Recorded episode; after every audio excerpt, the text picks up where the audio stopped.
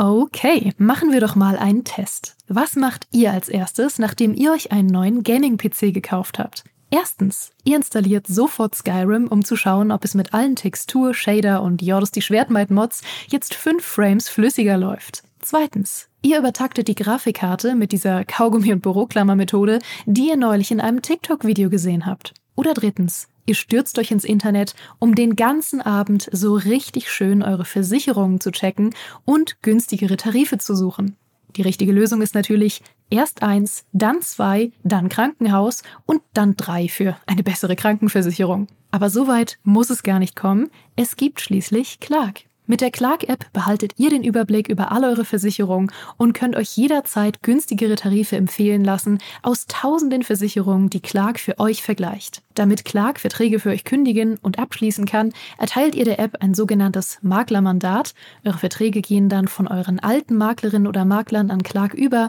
Das ist in der Versicherungsbranche so üblich. Diese Vollmacht könnt ihr danach aber auch jederzeit kostenfrei widerrufen. Ihr behaltet also die volle Kontrolle. Wenn ihr jetzt eure Versicherung hochleveln wollt, dann holt euch die kostenlose Clark-App, fügt zwei eurer bereits bestehenden Versicherungen hinzu und bekommt mit dem Code Gaming24 sogar noch einen 30 Euro Shopping-Gutschein für eure Lieblingsshops wie Amazon, Mediamarkt und Co. obendrauf. Ach ja, und lasst das bitte mit dem Kaugummi und der Büroklammer. Wer soll denn sonst in Zukunft den Podcast hören? Hallo, hier ist mal wieder Micha aus der Zukunft, denn es ist schon wieder passiert. Kaum hatten wir unseren Podcast aufgenommen, aus Feiertagsgründen, äh, frohe Ostern übrigens, schon ein paar Tage vor der Star Wars Celebration, kündigt Disney überraschend drei neue Krieg der Sterne Filme an. Damit hatten wir überhaupt nicht gerechnet und deshalb hatten wir auch überhaupt nicht darüber gesprochen. Wobei Fabianos These, die er gleich im Gespräch äußern wird, ob denn alle Storystränge, die wir momentan in den Serien sehen, irgendwann in einem großen Film kulminieren werden. Nun, ich sag mal, das war eine cleverere These, als wir es in dem Moment tatsächlich dachten. Diese drei neuen Filme werden sein. Erstens Ray, wie sie den Jedi-Orden neu aufbaut. Äh, darüber habe ich schon mit Dimi gesprochen. Er freut äh, sich sehr auf ein Wiedersehen mit Ray naja, äh, wenn wir mal sehen, im zweiten Film von Regisseur James Mangold soll es um die Ursprünge des Jedi-Ordens gehen, also eine Vergangenheitsgeschichte, die weit zurückblickt. Spannend, okay, mal schauen, was da der Blickwinkel sein wird und welche neuen Jedi-Geschichten sie da erzählen können. Und der dritte Film, jetzt kommt es nämlich, der dritte Film stammt von Dave Filoni, der halt auch die äh, Star Wars-Serien verantwortet, insbesondere The Mandalorian und Ahsoka. Und Dave Filoni wird in diesem Film die äh, Storystränge von The Mandalorian, von Ahsoka und von Star Wars Rebels, das er auch verantwortet hat, sozusagen zusammenfassen und zu einem Showdown führen. Und da soll ja auch Großadmiral Thrawn eine Rolle spielen, den wir kennen aus den Star Wars Fortsetzungsromanen von Timothy Zahn. Und im neuen Trailer zu Ahsoka wird Admiral Thrawn auch als Erbe des Imperiums bezeichnet und so hieß ja auch der erste von Zorns Fortsetzungsromanen Erben des Imperiums. Oh, da freue ich mich drauf. Also Thrawn ist eh ein Charakter, den ich sehr mag. Also da bin ich mega gespannt, was Filoni daraus machen wird und wie dann auch dieser ja, dieser filmhafte Abschluss dieser Serien aussehen wird. So, im Gespräch jetzt gleich geht es noch um ein paar andere Themen, unter anderem um Star Wars Jedi Survivor, um natürlich unsere Erwartungen an die Dinge, die bis dahin angekündigt waren und um die Hohe Republik, die eine immer wichtigere Rolle in diesem ganzen Star Wars-Gefüge zu spielen scheint. In diesem Sinne, möge die Macht mit euch sein und viel Spaß beim Hören.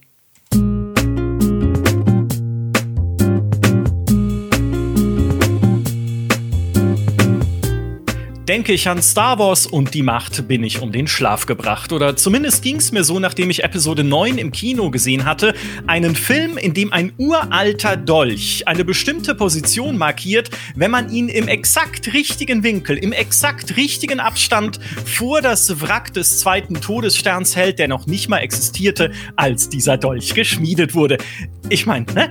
Das ist schwierig. Und ja, ich weiß, dass es den Roman Shadow of the Sith von Adam Christopher gibt, in dem erklärt erklärt wird, dass der Dolch an sich zwar alt, die Markierung darauf aber neu war, aber Bantapudu, wenn es schon einen Roman braucht, um die Handlungslücken einer Sequel-Trilogie zu stopfen, für die es offensichtlich keinen Plan gab, dann läuft doch etwas schief. Es gab keinen Plan für Star Wars. Dabei war kurz vor dem Kinostart von Episode 9 ein Spiel erschienen, das uns eine neue Hoffnung gegeben hatte, die Hoffnung auf richtig gute Star Wars Spiele, nämlich, und das war Jedi Fallen Order. Und dieses Fallen Order bekommt jetzt einen Nachfolger namens Jedi Survivor. Und natürlich müssen wir darüber reden, ob es darin einen Google Maps Dolch gibt, vor allem aber, wo Star Wars für uns gerade steht und ob Jedi Survivor das Krieg der Sterne Universum bereichern kann. Denn auch bei Star Wars hat sich ja seit Episode 9 so einiges getan.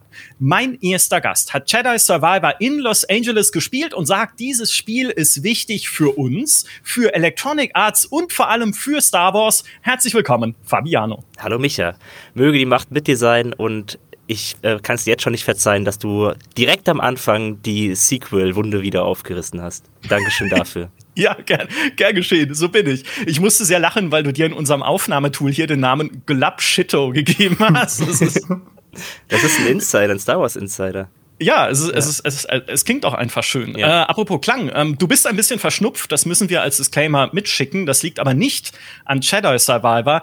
In jedem Fall ebenfalls verschnupft ist mein zweiter Gast, wenn es um Star Wars geht. Wenn er irgendwo den Namen Kylo Ren sieht, dann greift er weinend zu einem Filzstift, streicht das O durch, setzt ein E an diese Stelle und schreibt noch als Nachnamen Katan dahinter. Außerdem verharrt er in Schockstarre, seitdem die Inquisitoren in Star Wars Rebels ihre Doppellichtschwerter als Helikopter benutzt haben. Hey Demi. Hallo. Und ich habe äh, selbstlos ja für heute noch alle äh, Bad Batch Folgen nachgeholt von Season 2, damit ich äh, dem äh, Fabiano in seinem exklusiven Anspielen auch irgendwas entgegenhalten kann in Sachen Expertise. ja. Ich auch. Ich auch. Ich habe jetzt auch Bad Batch nachgeholt, nachdem ich äh, jetzt gerade vor dieser Aufnahme, zwei Tage vorher, so meiner Freundin beiläufig erzählt habe, äh, ja, du, wir machen jetzt so einen äh, Podcast-Videotalk über Star Wars. Und sie so, ja, hast du dir jetzt Bad Batch Staffel 2 eigentlich schon angeguckt? Die soll ja ganz gut sein. Ich so, ach, da gibt's Staffel 2. Ja. Aber sag mal, Dimi, ähm, das letzte Mal, als wir über Star Wars gesprochen hatten, hattest du ja, warst du ja ergriffen von der großen Star Wars-Müdigkeit, weil es ja inzwischen auch einfach so viel davon gibt und auch immer noch natürlich nicht alles äh, geil ist. Wie geht's dir denn heute? Ist das, ist Star Wars wieder was Besonderes oder bist du immer noch so meh? Ja, ich bin so ein bisschen innerlich zerrissen, ähm, aber dafür ist ja der Podcast auch da, um sich therapeutisch auseinanderzusetzen mit so den eigenen äh, Herausforderungen. Ähm, weil, also eine, eine der Sachen, die bei mir echt wieder Feuer entfacht hat, war Andor, die Serie, die niemand geguckt mhm. hat. Ähm, weil Andor so fantastischer Star Wars, oder so eine fantastische Star Wars-Erweiterung war und eigentlich sehr viel von dem, was ich mir wünsche für Star Wars. Auf der anderen Seite, ne, du hast es ja selbst gerade auch mit Bad Batch angesprochen, so die, also wenn ich jetzt mal ehrlich bin, wenn man mich drauf festnagelt, ähm, so richtig diese, diese, also, also diese innere Erregung, ja, für äh, Star Wars. Es läuft halt jetzt gerade parallel Mandalorian und Bad Batch, also zwei Star Wars Serien. Direkt mhm. davor liefen Andor und dieses äh, Nah Tales from the Jedi oder so, diese Kurzgeschichtensammlung über Count Dooku. Also es gibt gerade so viel Star Wars eigentlich sollte ich jeden Tag aus dem Häuschen sein und stattdessen habe ich jetzt bei der letzten Mando und bei der genau bei der vorletzten Mando Folge sie gar nicht ganz am Stück äh, durchgeguckt, sondern auch zwischendurch mal pausiert. Wo ich halt bei Staffel 1 und 2 noch direkt mittwochs immer die Mittagspause abgewartet habe und gesagt, oh, wann kommt die Mittagspause? Ich muss Mando gucken. Ähm, und dann direkt angeworfen und die ganze Folge durchgeschaut. Äh, und so ist es jetzt halt so, ach ja, okay, jetzt müssen sie irgend so einen Vogel auf dem Berg, oh, okay. Ah ja, na gut. Hm. Da Ach. greifst du aber auch die schlimmstmögliche Episode raus in der neuen Mando-Staffel, der Vogel auf dem Berg. Ja, ja, es ist halt ein bisschen boring aktuell, ähm, weil halt auch so wenig Großes passiert im Star Wars-Universum. Ähm, naja, aber gut. Äh, ich, da werde ich dir gleich widersprechen, aber nur im, also vielleicht nicht im Großen, aber im Kleinen, was Mandalorian angeht. Erstmal will ich wissen, äh, Fabiano, ne? Ja. du, du wurdest extra nach Los Angeles geflogen, um dort Jedi Survivor zu spielen. Und man sagen muss, hätte man auch Remote machen können per Streaming, aber sei es drum. Ähm, wie warst du grumpy, weil du, weil du auch so auf der Schiene bist, gerade zu sagen, äh, noch mehr Star Wars? Oder äh, wie war's? Wie war's für dich? Äh, ist es war schwierig. Also ich, momentan ist es bei mir so, dass ich das Gefühl immer stärker embrace, dass ich mir Cherry-Picking betreibe bei Star Wars. Weil ich früher wäre es wirklich so gewesen, dass ich alles konsumiert hätte, was da draußen vor sich geht. Also vor allem äh, serienmäßig. Bei den Comics war ich nie so sehr drin. Äh, Romane habe ich auch nur ganz früher bei dem alten Expanded Universe ein bisschen reingeschnuppert und bei dem neuen so ein paar Sachen. Aber ich war nie jemand, der abseits von Filmen und Serien wirklich alles mitgenommen hat, sondern halt da schon nur, nur Teile.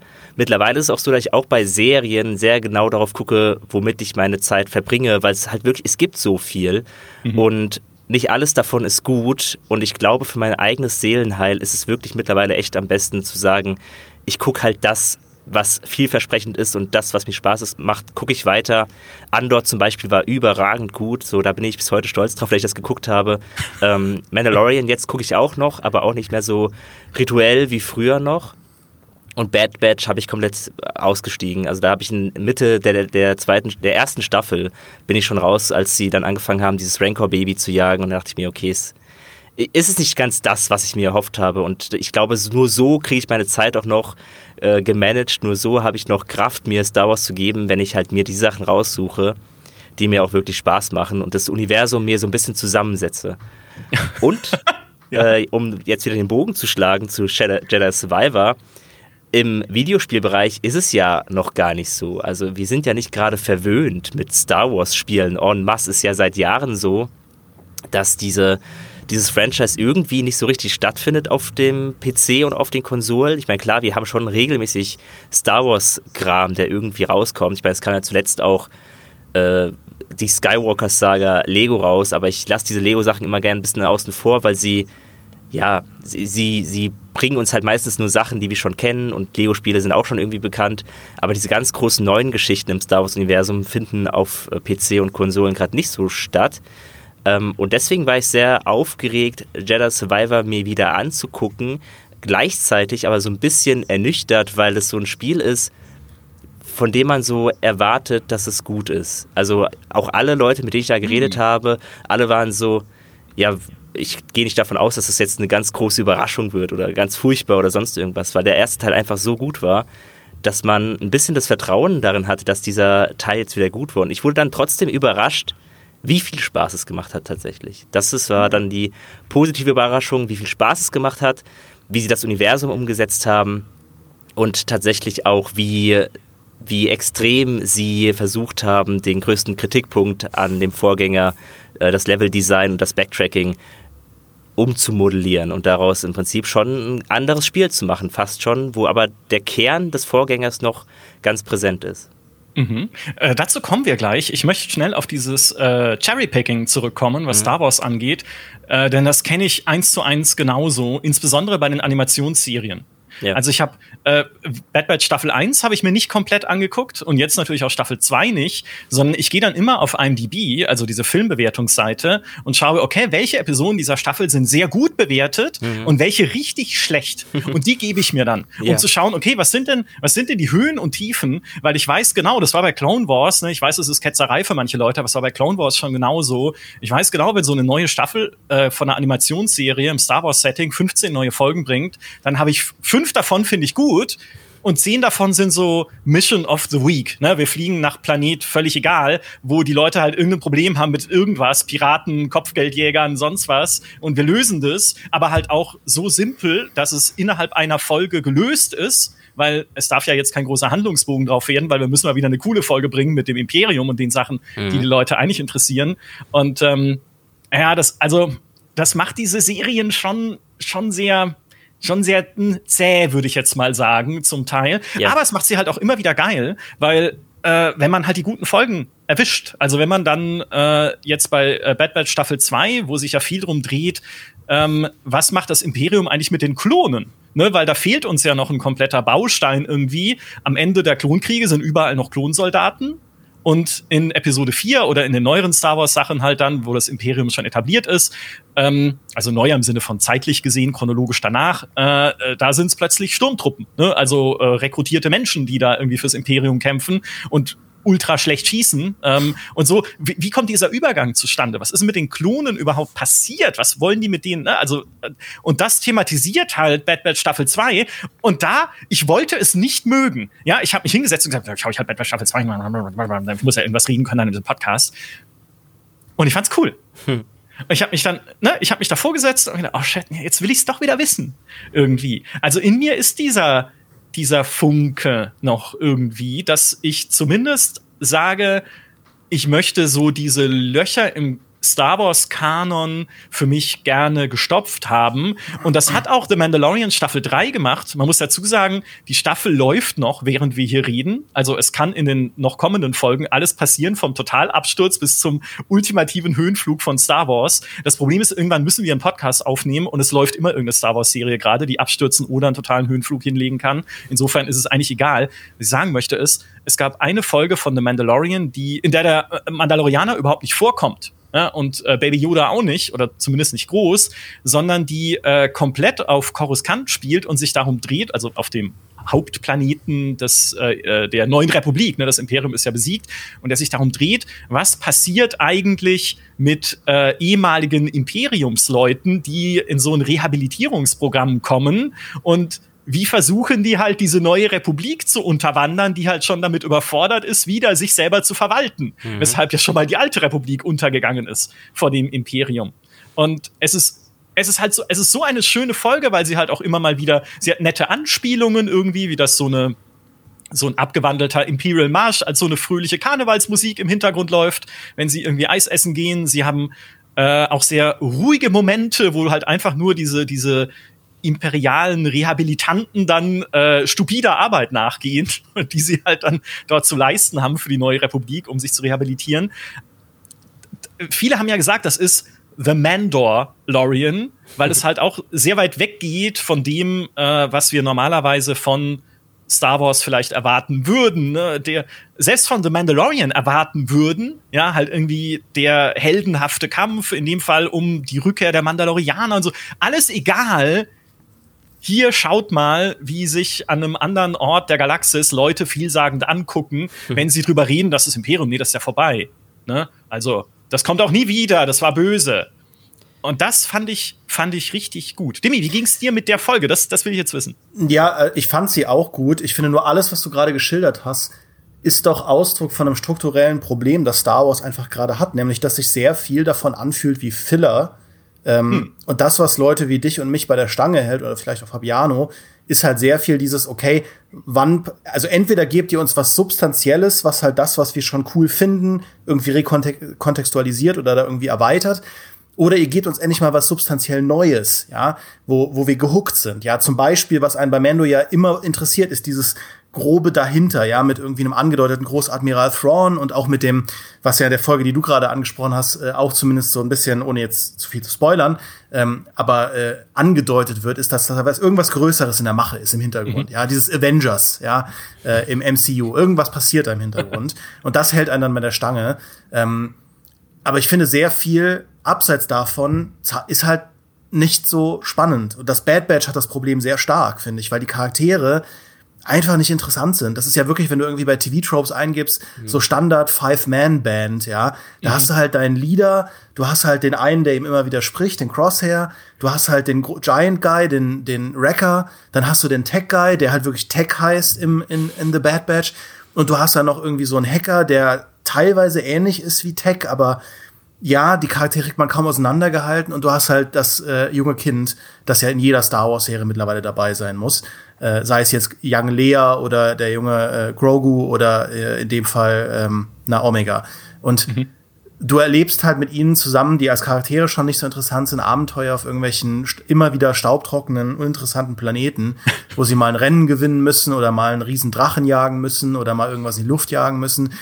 Und es sind immer die gleichen Plots von wegen, oh nein, Omega, wir können dir das nicht zutrauen und ach, jetzt bist du wieder auf eigene Faust losgezogen und am Ende lernen wir, wir können dir doch vertrauen und ach, es ist einfach so ein bisschen, also ich meine, ich habe ja die Folgen alle geschaut und es ist gar nicht so, als würde ich das super schlecht finden. Es ist nur einfach nicht sehr interessant und mhm. ähm, und ich finde, Star Wars müsste da eigentlich mehr hinkommen, neue Akzente zu setzen, die einen bei der Stange halten. Und ich finde, das hat Mandalorian eigentlich schon in Staffel 2 ganz gut geschafft, dass du mit Mando und mit Grogu wirklich Charaktere hast, wo du sagst, mal Luke Skywalker beiseite, mich interessiert wirklich, was mit dem passiert. Ähm, und an dem Punkt, finde ich, hat Staffel 3 bisher nicht so viel Interessantes zu erzählen, außer, mhm. okay, ne, Mandalorianer. Ähm, und Andor, Andor, finde ich, sticht da so ein bisschen raus, weil Andor halt inhaltlich einfach was zu sagen hatte. Die, an, bei Andor passiert ja gar nicht so viel mit diesem klassischen, okay, wusstet ihr, dass der und der äh, früher mal das und das gemacht hat? Oder hier ist ein Lichtschwert gefunden, das kennt ihr schon aus den Filmen. Andor ist ja ganz klar, wir haben neue Charaktere, fast nur neue Charaktere. Ähm, aber es funktioniert halt sehr über dieses, wir zeigen euch mal, wie das Imperium funktioniert und wie mhm. subtil es auch funktioniert. Wir zeigen euch mal, was es eigentlich heißt, gegen so ein totalitäres System aufzubegehren. Wir zeigen euch mal, dass da viele Leute sind, die eben nicht so Cookie-Cutter-Helden sind wie mhm. Luke Skywalker, die halt einfach sagen, nö, ich, ich jag jetzt den Todesstern in die Luft und dann klappt das. Sondern ähm, dass da einfach sehr viel Leid und sehr, also diese Gravitas des Star Wars Konflikts, dieser absolute Gegenentwurf zu die Sturmtruppen schießen dauernd daneben, das ist ja im Prinzip das, was Andor sagt oder sagen will und so gut sagt. Und deswegen fühlt es sich für mich so erfrischend an, nicht? Weil die, die Serie ist ja gar nicht so super spannend, in dem das dauernd Action passiert oder so. Aber es ist endlich mal wieder was, also eine Serie, die sich traut, was sagen zu wollen, ja, die inhaltlich was bietet und auch mal in die Tiefe geht. Ja, wenn du die Dialoge anschaust, was dieses Manifesto von dem einen Kerl und so, das ist so gut geschrieben. Mhm.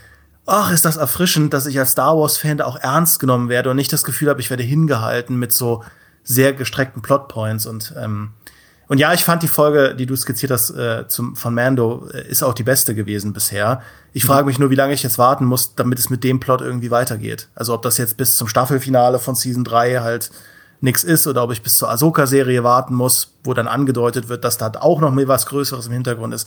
Ich fühle mich da gerade so ein bisschen äh, hingehalten von Star Wars. Ich bin mir auch gar nicht so sicher, ob es immer ist, wir haben wirklich was Größeres im Hintergrund oder wir wollen euch einfach nur neue Serien pitchen, die wir auch alle demnächst bringen wollen. Also ist es, arbeitet es das, das darauf hin, dass wir irgendwann einen großen Film bekommen, wo die Sachen zusammenlaufen, wenn du schon sagst, wie bei den Avengers? Oder arbeitet es nur darauf hin, dass wir noch mehr Serien bekommen, die noch mehr Geschichten erzählen, die am Ende des Tages aber eher Standardkost sind äh, und nicht die ganz großen, den ganz großen Neuanfang oder die ganz große Fortsetzung für Star Wars bedeuten oder halt auch mal diese riesige Lücke zwischen Episode 6 und Episode 7 zu füllen versuchen. Ja, und das, ja. Äh, da bin ich voll bei dir. Das, das ist nämlich das, was mich auch aufregt. Ich vertraue Star Wars nicht mehr, dass es diesen großen Plan hat. Das haben sie sich mit den Sequels verschenkt. Ja, das ja. hat Micha ja auch schon gesagt. Und alleine, dass sie halt den großen Cliffhanger am Ende von Staffel 2 von Mando zwischen Staffel 2 und Staffel 3 in einer anderen Serie wieder komplett rückgängig machen. ähm, ich meine, was ist der eine Grund, diese Boba Fett-Serie zu schauen? Die zwei Folgen, in denen er nicht vorkommt. Und ja. in diesen zwei Folgen wird einfach das Spannendste an Staffel 2 rückgängig gemacht, damit Staffel 3 von Mandalorian jetzt wieder mit. Und da denke ich mir so, habt ihr euch das wirklich durchdacht? Also, was ist denn der große Plan dahinter gewesen? Mal antäuschen und dann doch nicht da weiter, dann, also ich weiß es nicht. Ähm, äh, mir, mir, erscheint, also mir erscheint es so, und das ist jetzt nur Spekulation, dass sie einfach sich nicht getraut haben, die Staffel 3 ohne Baby Yoda als Marketingmaterial durchzuziehen. Mhm. Und, äh, und das wirkt für mich nicht nach, bei uns kommt die Story an allererster Stelle, sondern wir wissen einfach, was wir mit diesem Charakter an Zugkraft erschaffen haben. Wir können uns nicht leisten, ihn rauszunehmen. Ja. Ich meine, gerade, gerade Boba Fett und Kenobi, das waren so die zwei Serien, wo ich mir dachte, wie, wie kann es sein, dass ihr mit so populären Charakteren an den Start geht und es nicht auf die Reihe kriegt, da wirklich Geschichten zu erzählen, die einige einigermaßen Substanz haben, die interessant und spannend sind. Die ganze Ausgangslage von Knobi war so gut. Also weil ja. alles, was sie da ursprünglich angelegt haben, hätte richtig gut sein können. Und sie haben es richtig krass in den Sand gesetzt, meiner Meinung nach. Also wortwörtlich Knobi in den Sand gesetzt. ähm, und bei, bei Boba Fett noch schlimmer. Also, wie, wie, die, das ist so eine gewisse Unfähigkeit fast schon, mit bekannten Charakteren irgendwie umzugehen. Also mit berühmten Charakteren, die früher aus den Filmen äh, eine, eine gewisse Geschichte mitbringen und das aufzugreifen und mit diesen Figuren nochmal was zu machen. Im Falle von Kenobi halt wahrscheinlich weil sie, ich, okay, ich weiß nicht, ob es daran lag, dass sie klar, dass klar war, wo er anfängt und wo er aufhören muss und nicht wussten, wie sie das dazwischen irgendwie verbinden wollen. Und bei Boba Fett diese seltsame Fokussierung darauf, dass sie diesen Charakter zu einem Cookie-Cutter-Helden machen wollten, was er ja nie war und was äh, diametral zu seiner ganzen, seinem ganzen Reiz entgegenstand. Das ist halt das, was mich so schockiert hat bei diesen Serien zuletzt, dass sie eben gerade so wichtige Charaktere schwach umsetzen mit schwachen Serien und schwachen Geschichten. Ja. Ich liebe die Formulierung in den Sand gesetzt, in der äh, in dem Zusammenhang, weil ja sowohl Boba Fett als auch Kenobi wieder auf Tatooine sind Ja, und damit, ne, also eh klar. Bei Kenobi würde ich eher sagen, sie haben ihn in den Kies gesetzt, wo dann sein erstes äh, Rematch gegen Darth Vader stattfindet. Und ich glaube, das ist genau das Problem unter anderem auch von äh, durchaus auch Star Wars Spielen gewesen, auch, Fallen, auch im ersten Fallen Order für alle, die es gespielt haben. Wir wissen, was kurz vor Ende passiert. Ähm, oder auch von Rogue One natürlich vom Film. Irgendwo musst du eine Erwartung erfüllen, indem du Leute auch wieder reinbringst, die man kennt aus dem guten alten Star Wars. Also der Auftritt von Darth Vader in Rogue One, wo ja nur Director Krennic zu ihm kommt und sagt, "Ah, läuft, läuft eigentlich, aber ja, wir haben ein paar Probleme und dann wirkt er ihn ein bisschen und sagt, der Emperor wird nicht erfreut sein von dem, was du gerade sagst und geht wieder. Das sind wie viele Minuten im Film? Zwei? Ja, aber nee, Darth Vader muss halt mit dabei sein. Plus natürlich dann später noch die Enter-Szene. Ja, die ist mega cool, wenn er da dann ähm, äh, dieses Schiff äh, entert und die Rebellen durch die Luft schmeißt und so. Und denkst du, ja, Fan-Moment, ja, bisschen Gänsehaut schon. Aber sie hätten, also sie konnten einfach nicht auf ihn verzichten. Und bei Kenobi war es genauso. Irgendwie war wohl scheinbar diese Erwartungshaltung immer da. Es gibt das Rematch of the Century. Nämlich endlich, also es ist ja nicht das Rematch, es ist ja eigentlich das Duell zwischen äh, Anakin Skywalker und Kenobi, zwischen dem Duell auf Mustafa und dem anderen Duell aus Episode 4 auf dem Todesstern. Also es ist das Middle Match of the Century, das, das kein Mensch braucht in diesem Kanon. Es ist, es ist nicht notwendig. Es Ja. ist nicht notwendig für die Story von Obi-Wan Kenobi. Ja, der ist halt ein verbitterter alter Mann, der im Sand sitzt den ganzen Tag und Luke Skywalker beobachtet wie so ein Creep mit dem Fernglas. und das hätte doch, also natürlich kann er da noch Abenteuer erleben. Natürlich ist es, also ich, deswegen finde ich auch wie du, ne, die Prämisse dann zu zeigen, naja, wie geht's dem eigentlich im Exil? Er hat alles verloren, außer diese eine kleine letzte Hoffnung mit Luke und Leia, eines Tages vielleicht irgendwas ausrichten zu können. Wie geht's dir denn damit, Obi-Wan? Ja, und es gibt ja auch Folgen da, also gerade am Anfang, äh, da kann man das schon sehr spüren. Ich glaube, sie haben sich zu sehr hinreißen lassen, einerseits unbedingt noch dieses Rematch zeigen zu müssen. Das ja halt auch, es gibt ja zwei Rematches in der Serie und das erste ist kompletter, ne, die Kiesgrube. Also mehr muss man da, glaube ich, nicht sagen. Ähm, und sie mussten ja eine Serie draus machen. Weil als, ich glaube, Kenobi hätte es sehr gut getan, genauso wie Book of Boba Fett auch, wenn das kompakter gewesen wäre, also zumindest für die Story, die sie da halt hätten erzählen können, wenn das kompakter gewesen wäre und ein Film. Und es gibt einen Fan-Edit auf YouTube, ich weiß nicht, wie legal der ist, liebe Disney-Anwälte, deswegen, ne? ich habe ihn nie erwähnt, aber ähm, wo jemand einfach gesagt hat, ne, ich cutte das jetzt zu einem Film zusammen. Ne? Ich habe auch ein paar neue Szenen dafür erstellt, irgendwie so CGI-mäßig. Ähm, dauert wahrscheinlich eine geraume Zeit, bis es fertig ist, bei vielen Fanprojekten. Aber es, es wäre besser. Es wäre, es wäre besser für den, äh, für den Kanon, es wäre besser für das, was es erzählt. Ihr müsst nicht alles in Länge ziehen. Bei Endor funktioniert dieses Serienformat ja gerade deshalb herausragend, weil Endor eh wahnsinnig langsam erzählt ist. Ne? Also, wo du halt einfach, ne, das ist halt, das, es gibt halt drei Folgen oder so in diesem Gefängnis. Oder sind es vier? Also mehrere auf jeden Fall. Und es ist vollkommen okay so, weil man ja auch neue Figuren kennenlernt, weil man irgendwie halt, ne, damit man auch dieses, dieses, gerade dieses Neue, was die Serie ja bringt, was Dimi gerade schön zusammengefasst hat, besser zu schätzen weiß. Bei Kenobi brauche ich das ja nicht, weil ich kenne Obi-Wan Kenobi. Ich meine, Uncle Owen muss man mir nicht acht Folgen lang äh, irgendwie vorstellen, als ah, der mag Kenobi eigentlich gar nicht, aber irgendwie doch und naja, er weiß seine Hilfe zu schätzen, aber irgendwie ist er doch auch misstrauisch. Das ist Uncle Owen. Der verbrennt eh bald. Also, ja, also äh, deswegen, ich bin da komplett dabei. Ich glaube, dieses, äh, das äh, Problem, was sie sich selber geschaffen haben, auch mit dem Erfolg von The Mandalorian, ist, ähm, diese Serialisierung und äh, auch schon vom Erfolg von Clone Wars, eigentlich, wenn wir ehrlich sind, weil da hat's angefangen, diese Serialisierung erschafft halt einfach viel Beliebigkeit. Ja, weil, klar, gut, dann habe ich halt irgendwie äh, 15 Folgen äh, Bad Batch oder ich habe irgendwie, wer weiß, was bei Ahsoka alles passiert. Äh, und aber was soll, was soll die denn eigentlich dann da alles erleben? Kommt sie nicht doch auch zwischendurch auf Planet Beliebig, wo die Leute von Piraten, meinst du, Piraten wollen doch, ja, Piraten sind immer da. Ja? Es spielt zwar irgendwie außerhalb der Galaxie, aber da gibt's Piraten, jetzt vertrau mir halt, ne? Und die greifen dann so einen Planeten von so einem Dorf an und die Leute haben wirklich Angst und so und die muss sie dann retten und dann aber, aber auch nur innerhalb der Folge retten und dann kommt sie aber später nochmal wieder, weil es so ein, so ein fröhlicher Ort jetzt ist. Ähm, kurz bevor dann der Endkampf steigt und alles dramatisch wird. Ja, aber, aber who cares? Ne? Ja, also ähm, schwierig. Ich, ich glaube halt, wenn man mal wirklich rauszoomt, ähm, ich glaube, Star Wars ist einfach ein sehr schüchternes Franchise geworden. Ja, also wenn man wirklich mal rauszoomt und sich überlegt, okay, du würdest jetzt reingehen, wie halt damals das Expanded Universe reingegangen ist und einfach sagen, okay, wir erzählen euch, was nach Episode 6 mit Luke und Leia passiert. Wir machen eine Serie darüber, wie Luke seine Jedi-Akademie aufbaut, wie der halt junge Jedi-Jünglinge rekrutiert und wie halt irgendein anderer abtrünniger Schüler äh, äh da irgendwie äh, eine Sith-Schule aufbaut, was weiß ich. Ja, also ich sage nicht, dass es ein guter Story-Pitch ist, aber man kann ja oder Mara Jade einzuführen. Also das, was vieles alte Expanded Universe gemacht hat, das würden ja die Leute gucken ohne Ende. Ich glaube nur, das ist ja das genau, womit sie reingegangen sind, als Disney mhm. gekauft hat, äh, das übernommen hat mit den Sequels. Und ne, man kann da viel drüber debattieren, ne, Erfolg, Misserfolg und so weiter. Ich tue mich jetzt schwer zu sagen, boah, das war ja voll der Misserfolg und so. Äh, die Zahlen, zumindest vom ersten, von Episode 7 belegen was anderes. Aber offensichtlich war es ja trotzdem für Disney ein Warnsignal, ähm, die Resonanz, die sie da bekommen haben, auch gerade nach Episode 9, sonst würden sie jetzt nicht so vorsichtig jeden einzelnen neuen Fortsetzungsplotpoint nach Episode 6 setzen, ja. Und wenn man das halt vergleicht mit dem alten Expanded Universe, das ist ja wirklich absolut, also Gänsemarsch, ja, wie langsam.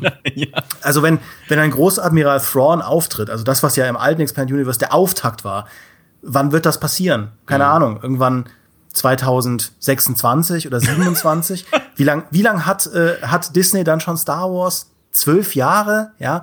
Ähm, also das passiert ja so langsam, weil ne, so, sie so konservativ sind, es sich irgendwie zu verscherzen mit irgendwem, mit den falschen Story-Entscheidungen. Stattdessen hast du diese ganz vielen Zoom-ins auf Sachen, die schon mal da waren. Kenobi in der Wüste und hier, wir machen eine Zwischenstaffel mit Boba Fett zwischen Mando 2 und 3, wo im Prinzip quasi gar nichts passiert. Ähm, und wir machen jetzt noch mal hier ein Insert und da kommt noch mal was, bisschen was über Count Dooku und hier machen wir noch mal eine kleine Staffel Bad Batch, die dann noch mal das und das erzählt und so, wie die Sturmtruppen eigentlich kamen und so. Es ist halt so, ich sage nicht, dass es alles schlecht ist, aber es, mhm. finde ich, bezeugt eine sehr, sehr vorsichtige, ängstliche Strategie. Ich warte.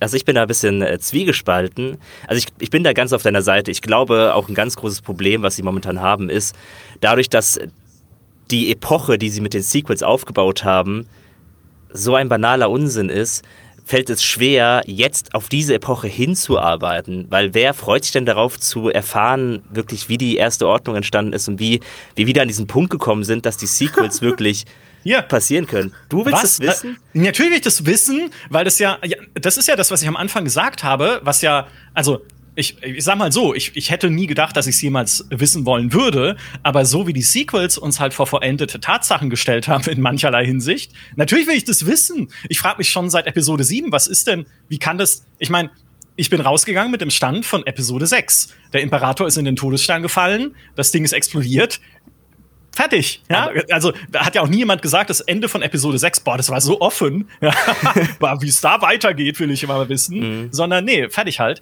Und plötzlich ist diese neue Ordnung da, diese erste Ordnung. Und du fragst dich, ja klar, also ich zumindest, natürlich, deswegen fand ich ja auch diese Mandalorian-Folge so cool, weil sie darauf hindeutet, was nach dem Ende des Imperiums passiert. Auch so ein bisschen damals die Story von Star Wars Battlefront 2, über dessen Kampagne wir sonst kein Wort verlieren, bitte. ähm, aber auch die hat ja versucht zu zeigen, naja, was passiert denn nach Endor? Ne? Also wie, wie löst ja. sich das Ganze denn auf und sowas? Das finde ich, von der, pass auf, von der Intention her finde ich das gut. Mhm. Sag ja. dass es auch immer gut ist. Also das, das finde ich ja auch. Ich finde ja auch, diese, gerade diese Folge zu sehen, was passiert mit dem Imperium, nachdem der Imperator tot ist und wo es jetzt äh, anfängt, die, die neue Republik, dass sie an, an Stärke gewinnt und so weiter, das finde ich ja alles cool. Ich finde nur diesen Endpunkt, den sie dann erreichen, dieses Setup, was sie haben mit, die erste Ordnung ist da und es gibt ja. einen Widerstand und eine neue Republik und niemand weiß genau, wie jetzt genau die Machtverhältnisse sind im Universum, wie groß ist diese erste Ordnung, wie groß ist, die, ist der Widerstand. Es ist so ein seltsames Setup und ich, mhm. ich bedauere jeden Writer, der sich die Mühe machen muss, Erklärungen dafür zu finden, wie dieses Setup von den Sequels zustande gekommen ist. Auch später dann in Episode 9, der ganze Kram mit dieser riesigen imperialen Cis-Flotte, die irgendwo auf einem entlegenen Planeten im unbekannten Territorium geparkt wurde für 30 Jahre und der Imperator zurückkommt und Snoke und alles, was da drin steckt, wo jeder weiß, dass da nie jemand sich überlegt hat, was eigentlich der Hintergrund ist und das muss jetzt jemand auffüllen die Person tut mir einfach leid. Und ich glaube nicht, dass das so spannende Geschichten werden, die sie da erzählen ja. wollen. Ja, sich anzugucken, glaub, ähm, wie das gemacht wird, direkt nach Episode 6, klar, spannend, weil wir auch noch sehr nah dran sind an Episode 6. Aber es wird halt immer absurder, je weiter du in die Zukunft gehst. Ja. Ja, ich glaube, nichts, nichts wird die Sequels reparieren können. Ähm, aber, aber interessanterweise ähm, findet ja sehr viel von diesem Verbinden aktuell in den Comics statt. Also das ist also meine Theorie, auch da wieder reine Spekulation ist, dass sie sehr viel davon in den Comics machen, weil die Comics vergleichsweise irrelevant sind. Also ich meine, für mhm. 90 Prozent der Star Wars-Fans, und die Auflagen sind ja jetzt auch nicht riesig von Comics heutzutage, ähm, ist es völlig egal, dass jetzt diese Kira aus dem Solo-Film wieder zurück ist und diese ganze Crimson Dawn, Darth Maul, Gangster-Geschichte, die sie da angedeutet haben in Solo, dass das alles aufgelöst wird in Comics und ähm, in den Comics lösen sie auch mehr auf von diesem, wo kommt der Sith-Dolch her und was ist da mit irgendwie diesem Sith-Attentäter, der in Episode 9, glaube ich, gar nicht vorkommt und so. Also geplante Sachen, gestrichene Sachen, Verbindungsstücke und so. Oder da ist dann mal der äh, Luke Skywalker vor seinem ähm, vor seinem Fall ist er da mit Kylo Ren unterwegs in einem Abenteuer mit dem Young Kylo Ren und so. Also sehr viel davon findet in den Comics statt, weil ich glaube, dass sie da experimentieren damit, was mhm. sie machen können mit den Sequels, wie sie dann auch irgendwie Dinge andocken können, während sie halt in den eigentlichen Filmen und Serien super vorsichtig damit sind. Weil eigentlich, ne, also mal unabhängig von den Sequels, ich finde diese Folgen auch stark, weil, ne, gerade diese Mando-Folge von dir, Micha, ähm, es ist ja so eine offene Frage, dass, also die Republik ist ja gescheitert. Also Palpatine ist ja nicht allein das Problem, sondern es war ja dieses klassische spätrömische Ding von wegen, mhm. oder irgendwie äh, das Han Empire in China, dass halt irgendwie der Hof korrupt ist und ähm, alle denken nur an sich, was auch diese Tales from the Jedi-Serie sehr cool aufgreift. Ähm, das ist ja nicht alles plötzlich verschwunden. Es sind ja nicht plötzlich nur noch gute Politiker übrig nach dem Fall des Imperiums und, sondern es ist wie es ist. Lebewesen versuchen ihre Vorteile rauszuschlagen. Es entstehen Splittergruppen und so weiter und so fort. Das wäre ja perfekt, um eine Geschichte zu erzählen von einer jungen Lea Organa Solo, die versucht da als Politikerin was zu reißen. Aber das machen sie dann wieder nicht, weil das ist dann, keine Ahnung. Äh, noch nicht, ja. noch nicht. Sag niemals nie. Inzwischen. Ja, es kommt 2032, ja. Genau. Weil sie ja. haben ja dann ein bisschen die Herausforderung, dass sie halt gucken müssen, wie setzt man das um. Äh, Gerade Carrie Fisher ist ja leider nicht mehr unter uns. Ähm, wie macht man das, das dann? Macht man es wie jetzt in Mandalorian? Setzt man auf CGI-Gesichter? Setzt man auf eine Animationsserie? Es ist halt immer ein bisschen Kompromiss, weil beides Nachteile hat. Ähm, aber wenn ich, ich würde eigentlich auch mehr gerne mehr Geschichten sehen zu den alten Helden, auch zu Han Solo, ähm, zu Luke. Das sind Sachen, die ich eigentlich auch gern erleben würde, weil das war ja das Expanded Universe früher. Du hast halt gesehen, was macht Luke, was macht Han, was macht Lea, was machen ihre Kinder und so weiter und so fort. Und das ist halt ein bisschen schwieriger geworden, äh, jetzt 30 Jahre später. Ja. Ja. Ich, ich bin trotzdem noch gespannt, immerhin auf Ahsoka, aber gerade halt nur wegen Thrawn, ja, weil ich halt wissen möchte, findet sie ihn? Wo ist er? Gut, Ezra Bridger ist da auch aus Star Wars Rebels, aber der juckt mich nicht. ähm, obwohl ich Rebels echt eine coole Serie fand, halt auch wieder mit dem typischen Animationsserienproblem, dass du die Hälfte davon eigentlich nicht sehen musst, aber ja, cool, ne? Ähm, aber also zumindest da äh, freue ich mich drauf zu sehen, wo das hingeht. Alles andere, wenn ich sehe, was sie noch machen jetzt in nächster Zeit mit Star Wars, irgendwie Young Jedi Adventures, gut, streiche ich gleich durch. Äh, Skeleton Crew mit diesen Kindern, die irgendwie in der Galaxis verirrt sind und dann wieder nach Hause mit Jude Law. Tschüss, okay, also Ne? Kinder. Warum? Wo kommt das her? Ständig Kinder überall. Harry Potter ist auch erfolgreich. Vielleicht sollten wir ja. was mit Kindern machen. Ich weiß es nicht. Es ja, richtet sich halt an ein anderes Publikum. Ist ja auch okay, wenn man einer, einer Marke so eine Breite geben kann. Aber dann sage ich halt auch gut, dann äh, ja, dann äh, ich muss ja nicht alles gucken. Ne? Ähm, Rangers of the New Republic liegt irgendwie auf Eis, nachdem sie, nachdem sie äh, Gina Carano rausgeschmissen haben bei Disney. Aber auch da gibt's ja dann immer wieder, jetzt wo gerade hier äh, Zap aus Star Wars Rebels bei The Mandalorian vorgekommen ist, sofort die Spekulation wieder, das ist doch der Versuch, wieder diese Rangers of the New Republic durch die Hintertür mit neuen Charakteren in die Reihen zu bringen. Dann können wir endlich die neuen Abenteuer von Zap sehen. Und ich denke mir so, ja, aber nee, aber ich meine, der ist ja wahrscheinlich dann trotzdem in Ahsoka dabei, weil da die alte Rebels Crew wieder zusammenkommt, auch mit Hera auf dem Ghost und sowas.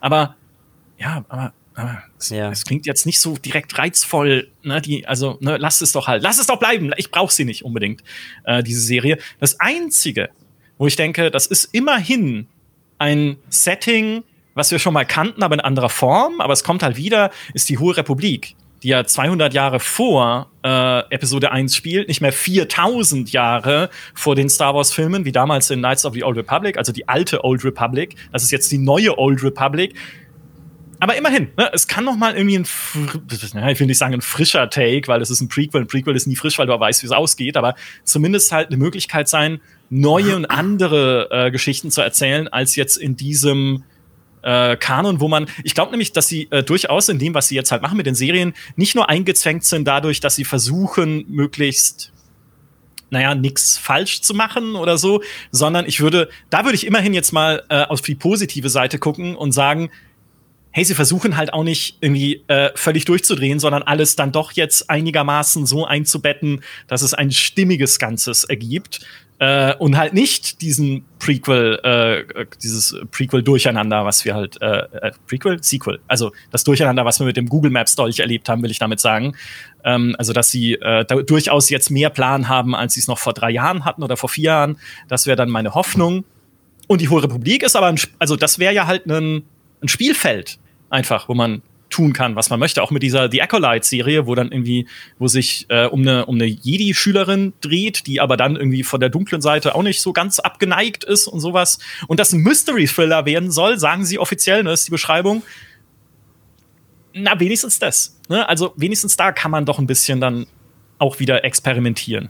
Aber das ist auch gerade das, was ich ja jetzt auch cool finde, dadurch, dass sie jetzt anfangen, die High Republic einzubauen und es da im Prinzip mehr Prequel-Geschichten gibt zu Star Wars, ich stimme dir zu, ähm, der konkrete Reiz von einem Prequel muss nicht immer groß sein, weil man halt ein bisschen weiß, worauf es hinausläuft. Aber so eine, so eine Auffüllung der Historie des Universums gibt ja aktuellen Geschichten oder auch Geschichten in Epochen, die einen mehr Spaß machen, wie der Galaktische Bürgerkrieg, mhm. neues Futter, mit dem sie arbeiten können. Und das ist ja genau das, was man jetzt bei Jedi Survivor sieht, dass sie jetzt anfangen, mit Inhalten aus High Republic zu arbeiten und sich das Universum direkt irgendwie vollständiger anfühlt. Dadurch, dass sie halt Sachen drin haben ähm, und Bezug nehmen auf Vergangenheitsgeschichten aus dem Universum und das in ihre Geschichte einflechten und es da schon aber so dieses, uh, diese alte, diese alten Hinterlassenschaften der Republik. Was ist das alles hier? Warum ist das so alt? Was können wir damit anfangen? Was sagt uns das über die aktuelle Gegenwart aus? Ähm, und das finde ich schon wieder direkt cool. So das das mag ich halt, dass sich jetzt da zeigt, wie das Universum zusammenwächst. Dass es eben nicht einfach nur ist, ja, hier haben wir die High Republic, da ist irgendwie die, die Prequel-Ära, dann haben wir den Galaktischen Bürgerkrieg, sondern es wächst gerade so zusammen in Jedi mhm. Survivor. Und das hat mir richtig gut gefallen. Ein sehr schöner Übergang zum Thema Jedi Survivor. Ne? Jetzt, äh, das ist ja auch quasi schon das Argument, was du machst mhm. gegen die große Beliebigkeit von modernen Star Wars Abenteuern, wenn sie das schaffen. Vielleicht fangen wir erstmal äh, faktisch an. Was hast du denn genau spielen können von dem Ding?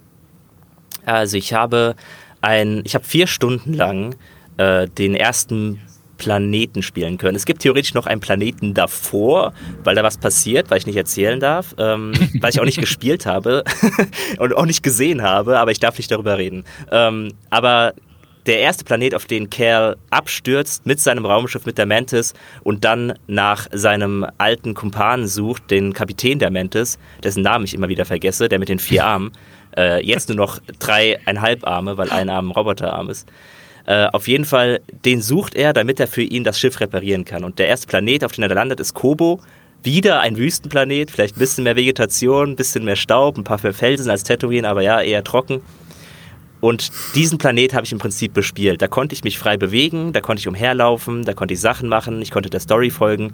Sie meinten auch, ich soll stringenter der Story folgen und nicht so sehr umherwandern, was ich nicht gemacht habe. Weil das ja gerade das Spannende ist. Was ich gesehen habe, war eben dann, dass diese Welt so viel offener ist als das, was ich vom hm. Vorgänger kannte. Und deswegen wollte ich auch umherwandern. Und über die Story-Details darf ich eh nicht reden, also warum wollten sie von mir, dass ich die Story spiele? Ähm, das habe ich gespielt. Ich habe vier Stunden lang mich auf Kobo aufgehalten, habe mit Cal Kestis gegen äh, Kampfdruiden gekämpft, habe gegen Sturmtruppen gekämpft, habe die Umgebung erkundet, habe mit Leuten geredet und habe Bärte gesammelt. ja, ja, wenn es eines gibt, was wir von einem Star Wars-Spiel erwarten, dann ist es, dass man Bärte sammeln kann. Ja. Aber ne, wenn ich das jetzt so höre, das klingt ja fürchterlich. Also es ist wieder, ja, ich meine, es ist wieder ein Wüstenplanet. Hm.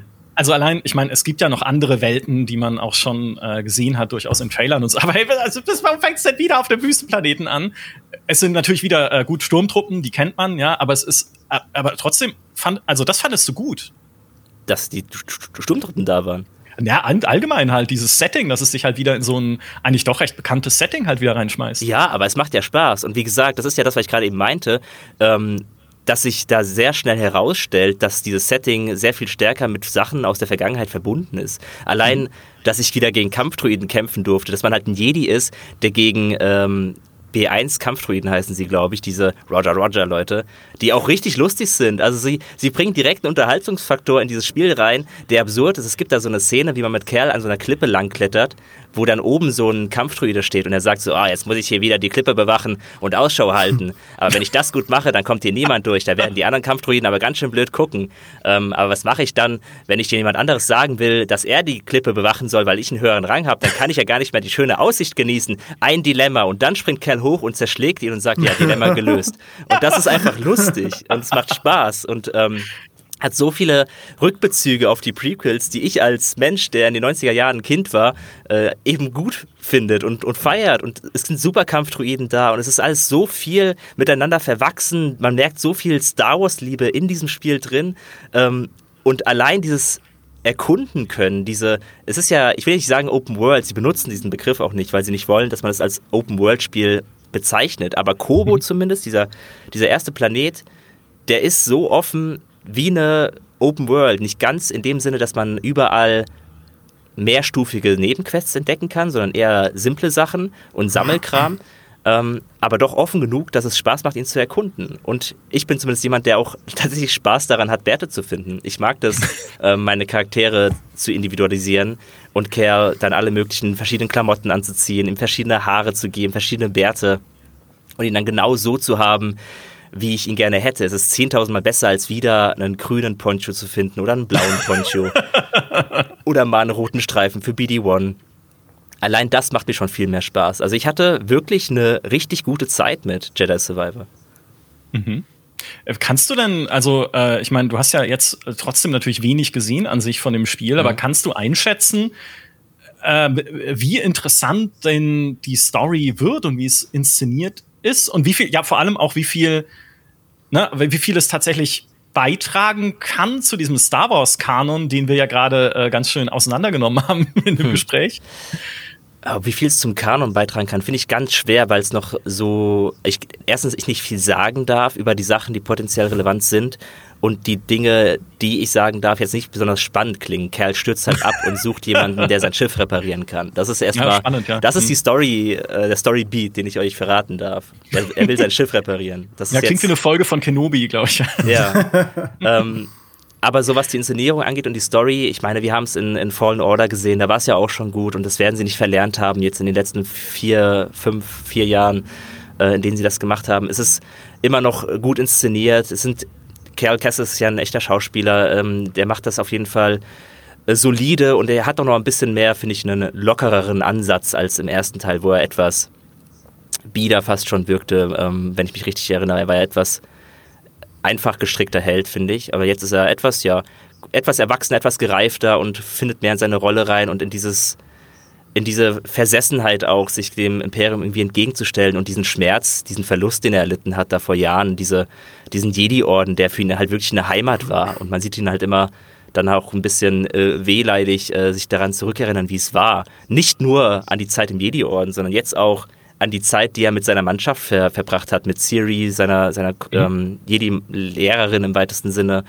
ähm, und Marin, der, der Jedi, der, der Hexe, der Nachtschwester der dann auch dazu gehört hat, und eben den Kapitän, dessen Namen ich immer wieder vergesse, ähm, die ja auch nicht mehr zusammen sind, sondern die haben sich auch aufgesplittert und äh, jetzt sind sie alle allein unterwegs und auch dieser Zeit trauert er so ein bisschen nach und äh, sein, sein Kupane trauert jetzt auch etwas nach. Sie haben da schon ein paar Heart-to-Heart-Moments gehabt, die ich schön mhm. fand und die ja auch wichtig sind, weil ja, das war ja auch so ein Ding von Fallen Order, diese Geschichte von Freundschaft ein bisschen auch. Also zwischen Kerl und BD-1 und der Crew. Das war alles, hatten, war ein emotionaler Anker, wie wir ihn bei Star Wars einfach auch schön finden. Ich persönlich, für mich ist ja Star Wars Jedi auch das be bessere Rebels, ehrlich gesagt. Ich finde, sie erzählen eine sehr ähnliche Geschichte wie Rebels, aber besser. Ähm, ah, ohne Thrawn. Nein, also alles, was kein Thrawn hat. Nein, erzähl Sagst weiter. du jetzt? Ich bin einfach ein Thrawn-Fan. Was, was ja, wer weiß, ja, oh, da, oh, stimmt natürlich, da muss ja auch irgendwas erlebt haben vor, also es spielt ja vor Rebels eigentlich zeitlich, glaube ich, jetzt Jedi Survivor. Da ist ja, da wäre dann Thrawn noch ja, irgendwie ja, Captain oder sowas. Stimmt, das müsste schon deutlich vor Rebels spielen, wenn ich nicht ganz oder, täusche oder Sch äh, Schüler, nee, ist er ja nie irgendwie, äh, ja. auf der Imperiumsakademie. Okay, bevor wir, ja. wahrscheinlich kommt er nicht im Spiel vor, so viel möchte ich an der Stelle sagen. Ja. Äh, genau, aber sie greifen halt andere Sachen auf. Wie gesagt, die Hohe Republik wird eine Rolle spielen in, in Jedi Survivor. Ähm, man hat auch schon ein paar Sachen gesehen, also das ist jetzt kein Spoiler aus dem Anspielevent. Es gab ja schon diese Figur, die man gesehen hat, die irgendwie mhm. aufgetreten ist, so ein einarmiger Typ, der dann auch irgendwann so eine Robe trägt auf Screenshots, äh, die aussieht wie diese Jedi-Roben, die sie früher in der High Republic getragen haben. Ähm, das heißt, das ganze Thema Hohe Republik wird da aufgegriffen und es wird für Kerl wichtig werden, die alten Bräuchtümer, sage ich mal, der Jedi aus dieser Zeit zu studieren und alte Tempel zu entdecken. Es gibt so Jedi-Rätselkammern in der Open World, wo man durchspringen muss, um, um Machträtsel zu lösen. Und diese Kammern stammen auch aus der Zeit der Hohen Republik. Und ich glaube, dass da eine interessante Geschichte erzählt wird. Also den, das Setup fand ich schon sehr, sehr spannend, eben weil es das Universum in seiner Gesamtheit so erfasst und es sich so ja, zusammenrauft und sich wirklich organisch anfühlt und, und zusammengehörig. Das fand ich richtig cool. Und ich mhm. glaube, dass sie daraus eine coole Geschichte stricken können. Aber wie gesagt, viel habe ich davon noch nicht gesehen, weil ich auch sehr abgelenkt wurde, davon gegen Rancor zu kämpfen und andere Sachen zu machen in, in diesem äh, Kobo-Hub, als dass ich groß der, der Geschichte gefolgt werde, von der ich dann eh nicht reden dürfte. Aber es macht den Eindruck, als wäre die Inszenierung wieder super und die Geschichte, ich traue es ihnen zu, dass sie da äh, am Ball bleiben. Okay. Ich würde argumentieren, die Rätselkammern stammen aus der Zeit von Zelda Breath of the Wild. Das ist einfach ein cooles Element, ist in so, in so einer semi-open World halt noch kleine Challenges reinzupacken. Mhm. Aber hey, ich finde ich finde es grundsätzlich gut. Das ist ja eine coole Idee, dass sie das dann einbetten in den größeren geschichtlichen Zusammenhang, den sie inzwischen wieder neu bauen für Star Wars, nachdem das Expanded Universe ja äh, äh entexpandiert wurde und mhm. ausgelagert wurde sozusagen. Nicht schlecht. Vielleicht eine Frage noch, ne? Äh, der, der Cameron Monaghan, der Cal Kestis spielt, der Schauspieler, hat in einem Interview gesagt, verzweifelte Zeiten erfordern verzweifelte Maßnahmen. es wird sehr schwierig für ihn, also für Cal Kestis, überhaupt zu verstehen, wofür er kämpft und wohin er gehen soll. Ähm, also äh, fast schon auch wieder so eine Obi-Wan ja. gebrochener, äh, gebrochener Mann irrt durch die Galaxis-Geschichte. Ähm, äh, merkt man, hast du davon schon irgendwas, also bringt es das rüber? Also wie gesagt, man merkt eben eine gewisse Melancholie an das hm. schon. Also dieses, diese Sehnsucht nach vergangenen Zeiten, nach dem alten Jedi-Orden und nach seiner Crew, das merkt man ihm an. Aber ich war jetzt noch an keinem Punkt in der Geschichte, wo ich das Gefühl hatte, er wüsste nicht, was jetzt sein Ziel ist. Weil, wie gesagt, er stürzt ab und will sein Raumschiff reparieren. Er weiß sehr gut, dass das gerade seine Aufgabe ist.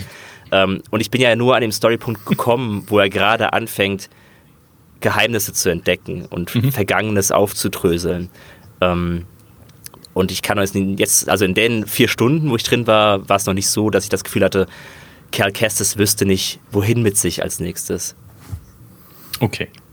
Dimi, was sagt dein Fanherz? Klingt das interessant oder denkst du so, hui, mehr, mehr Star Wars, huh? Cool. Also, ne, ich, ich glaube, es gibt wenige Spiele, wenn überhaupt eins, auf das ich mich dieses Jahr so freue wie auf Jedi Survivor. Also das, was Fabiano da erzählt, ähm, ich habe auch seine Preview äh, gelesen und das Video geschaut. Ähm, das klingt fantastisch. Ähm, also ich bin ja auch ein Fan der, der High Republic. Ich habe ja die diese erste Phase äh, komplett in meinem Regal stehen, selbst die kleinen Kinderbücher und so weiter, weil ich das, äh, das war wirklich mal wieder Star Wars mit ähm, mit Verstand geplottet, ja, wo sie wirklich endlich mal wieder einen Schurken haben, der einen großen Plan hat und und so weiter und so fort und auch Bedrohungen, die mal was Neues reinbringen äh, und die Aussicht darauf, dass Jedi Survivor viel davon aufgreift und damit verknüpft, das finde ich super. Ähm, aber vor allem, ich habe jetzt äh, Fallen Order noch mal durchgespielt ähm, äh, auf 100 Prozent äh, und habe mir da auch wieder gedacht, ja, das war das erste Mal, dass ich gespielt habe nach dem GameStar-Test, ja, mit Ruhe und wirklich so viel Zeit, wie ich gerne hätte. Dieses die haben wirklich verstanden, was Star Wars ausmacht. Sowohl beim äh, Erkunden der, der Landschaften, aber vor allem bei dem Herz der Charaktere. Das ist genau das, was, was Bad Batch in meinen Augen fehlt. Diese Dynamik zwischen BD-1 und Cal Kestis. Du, Cal Kestis ist als Charakter so greifbar. Du verstehst, was ihn plagt. Dann hat er diesen BD-1, diesen fröhlichen Droiden und so. Und die, der auch irgendwo eine tragische Vergangenheit hat, ja, und die beiden müssen irgendwie zusammenwachsen und dann auch die anderen Charaktere in der in der Mantis und so und davon wieder mehr zu haben, auch im neuen Spiel, ähm, Hammer. Also ich habe da so Bock drauf ähm, und auch das, was was Fabiano vom Gameplay und so weiter skizziert mit diesen fünf Stilen und das ist echt und, und dass es Schnellreise gibt und ach, das klingt alles so gut. Also das könnte so ein gutes Spiel werden. Ich freue mich da sehr drauf.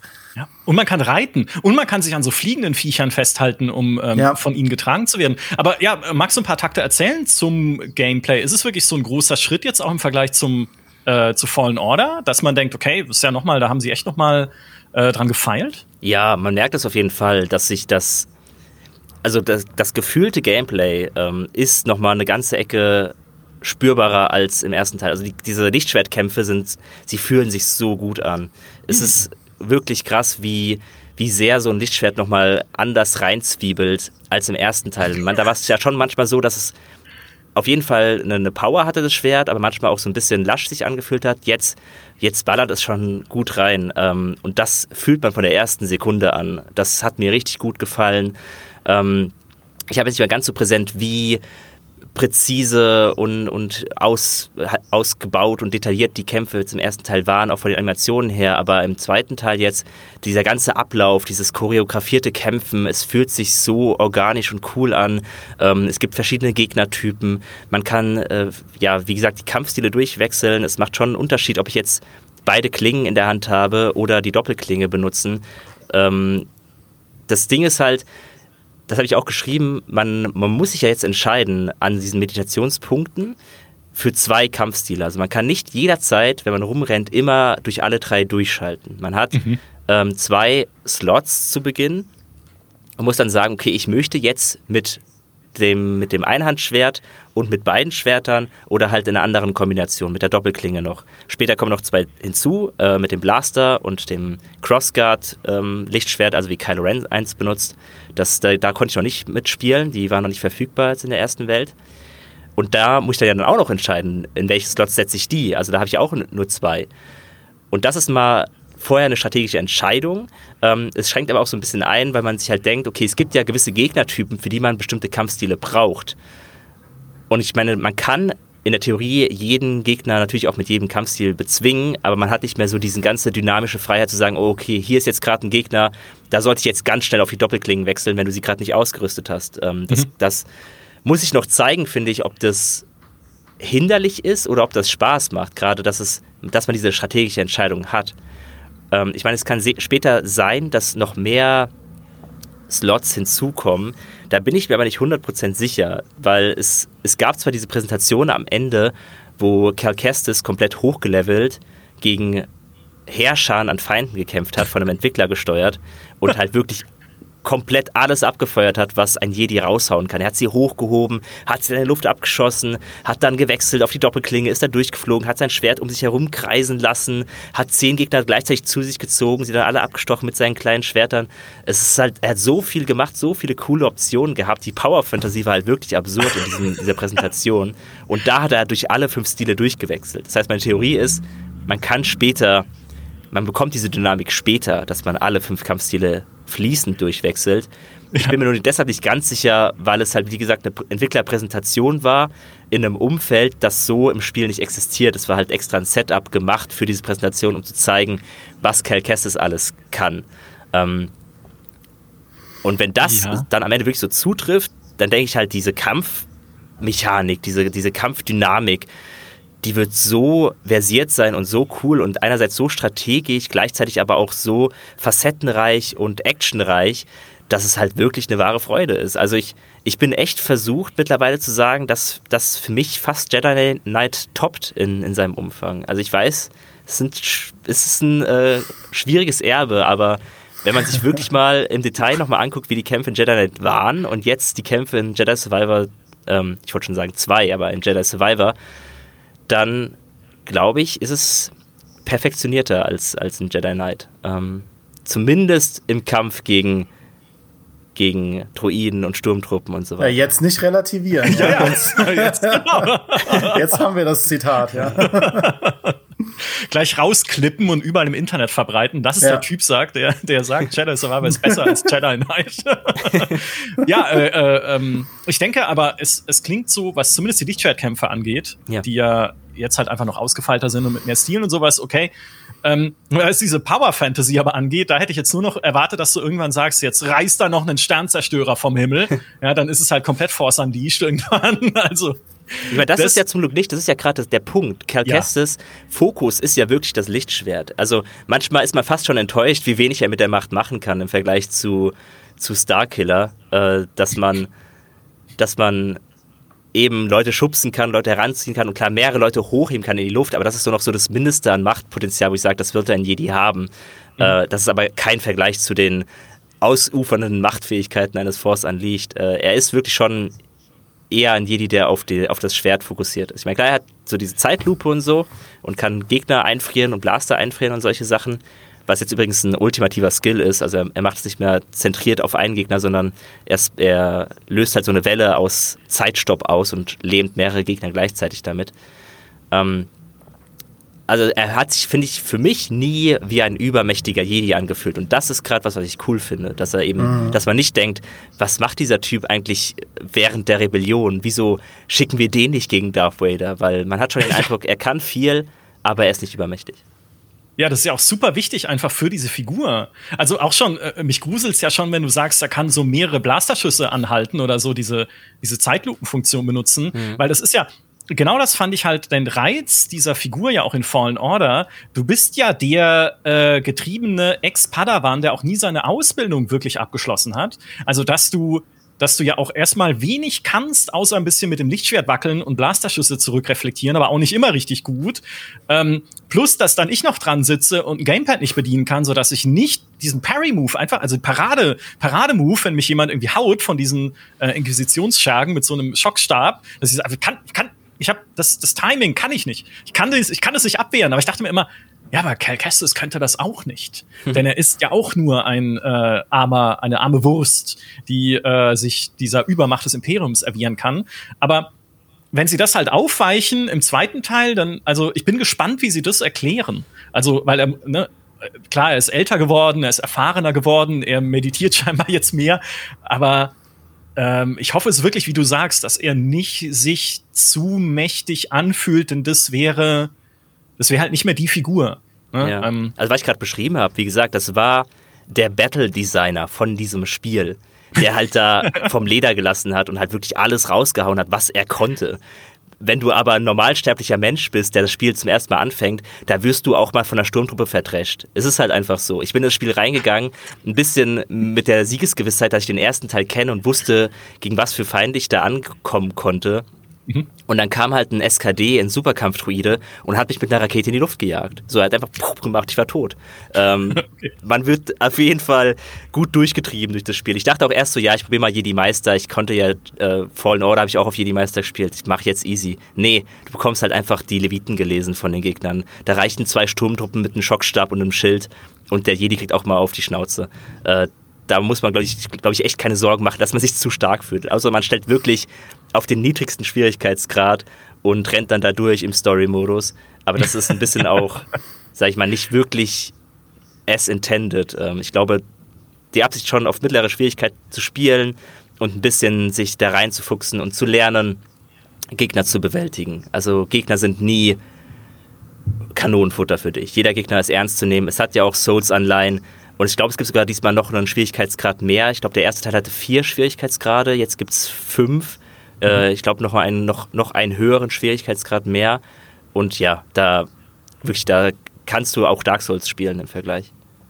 Okay. Dimi, lässt dich das Jedi Knight äh, nicht vergessen? Das würde ich nicht sagen, wir alle werden Jedi Knight und Dark Force ist natürlich nie vergessen. Aber tröstet es dich darüber hinweg, dass es keins mehr gibt? Ja, schon. Echt? Also, es ist halt, also ich sag mal, was, was ich an Jedi Knight sehr vermisse, war halt, ist halt sehr auch der Mut im Storytelling gewesen. Ja, also da, das war ja für, für ich meine, das wird Fabiano ähnlich gehen, aber als Teenager das erste Mal Lukes äh, Jedi-Akademie zu erkunden mhm. mit einem saucoolen Kyle Katan, das ist halt auch jenseits vom Gameplay einfach eine Erfahrung, die man nie vergisst. Ähm, aber ich habe mich damit abgefunden, dass wir das bis 2045 in Spielen nicht sehen werden. ähm, und darüber hinaus, also, na, das ist immer diese Sache, ich, ich wirke ja auch so ein bisschen hin und her gerissen im Podcast. Es ist immer diese Frage, akzeptierst du gegenwärtiges Star Wars als das, was es ist und konzentrierst dich darauf, wie damit gearbeitet wird, mit der aktuellen Lore, mhm. oder zoomst du halt weiter raus und legst andere Maßstäbe an und wenn man mal in diese Zoom-In-Perspektive reingeht, finde ich, ist das, was Jedi Survivor macht, sehr cool. Äh, also gerade das, was mich, was mich hatte, war das, was Fabiano gesagt hat, dass es wirklich versucht, diese Lore, die sie jetzt neu in diesem neuen Universum aufgebaut haben, sinnvoll zu verknüpfen, Brücken zu schaffen, Anspielungen zu schaffen. Äh, und Fallen Order war ja auch schon eine Brücke zwischen Prequels und ähm, Originaltrilogie, die finde ich sehr cool funktioniert hat. Und da noch mehr zu machen, äh, aber auch in Sachen Gameplay. Ähm, ich habe jetzt das äh, Fallen Order dann auf Großmeister gespielt, auf dieser höchsten Stufe.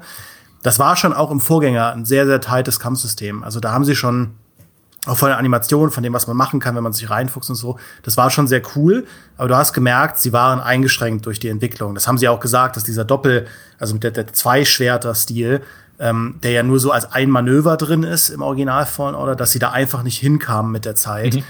Und all das wollen sie ja jetzt in Survivor ausleben. Das war ja ihre, ihr, sag ich mal, Mission Statement, mit dem sie da rein sind. Und alles, was Fabiano erzählt, klingt ja genau danach, dass sie in die Richtung gehen. Das Einzige, was mich halt noch sorgt, ist, dass das Freischalten eventuell wieder nicht motivierend genug sein könnte, weil ich jetzt noch nicht weiß, ob es denn auch wirklich substanziell coole Skills gibt, die man freischalten kann und ob das Sammeln von Schnurrbärten und Jacken und so, ob das halt auf Dauer erfüllend genug ist oder ob da nicht doch was fehlt, weil das war halt für mich auch ein großes Problem von Fallen Order, mhm. was die Erkundung sehr gekillt hat.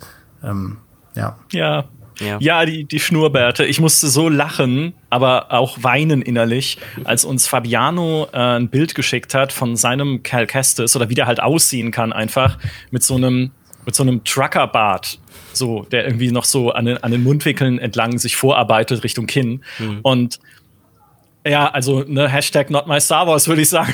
das ist ein sehr eigenwilliger Look. Ja.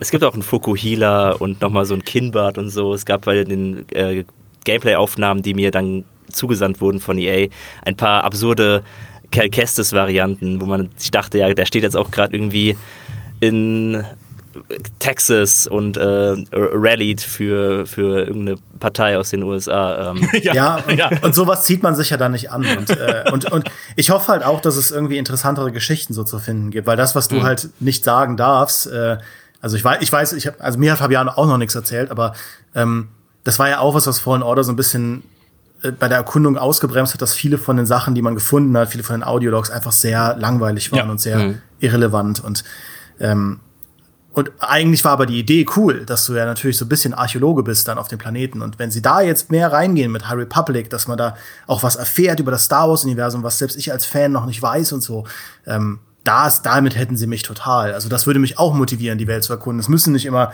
fancy Power-Ups sein, wenn die Story selbst das halt hergibt. Ja. Ähm, müssen wir halt schauen. Ja, in einem dieser Tempel, da findest du so einen uralten Dolch, das, den man dann, wenn man den im exakt richtigen Winkel irgendwo hinhält, dann findet man ein anderes Ding, was da versteckt wurde und den Weg zeigt zu einem anderen Ort, wo dann ich denkst, wir hatten das da versteckt, weil die anderen, die es versteckt haben sollen, müssten doch wissen, wo dieser andere Ort ist. Aber ist egal, es liegt halt da und dann, mhm. okay, cool, ne? Hoffentlich besser als das.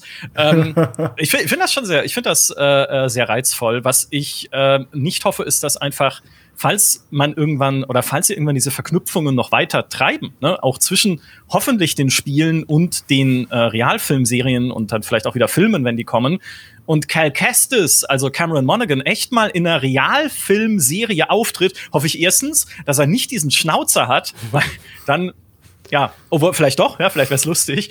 Und äh, aber vor allem das zweitens, der muss doch Obi-Wan Kenobi treffen. Ja, also dieses, das ist eine, eine, eine Art von da wirklich, das ist dann wo, der, auch, wo ich wieder merke, irgendwie schlägt mein Herz immer noch für Star Wars. Bei allem, was da passiert und bei allem, was auch nicht so gut ist. Aber das wäre halt ein Fanboy-Moment. Und ich möchte nicht, dass die dann irgendwie, weißt du, die können sich ja nur Hallo sagen, dass er irgendwie gerade auf Tatooine ist und dann sieht er diesen alten Mann in der Höhle und sagt, was bist du eigentlich für ein Penner? Und er sagt, äh, ja, Obi-Wan Kenobi halt, ne? Also, grüß dich. Mhm. Und er so, ja, cool, geht wieder.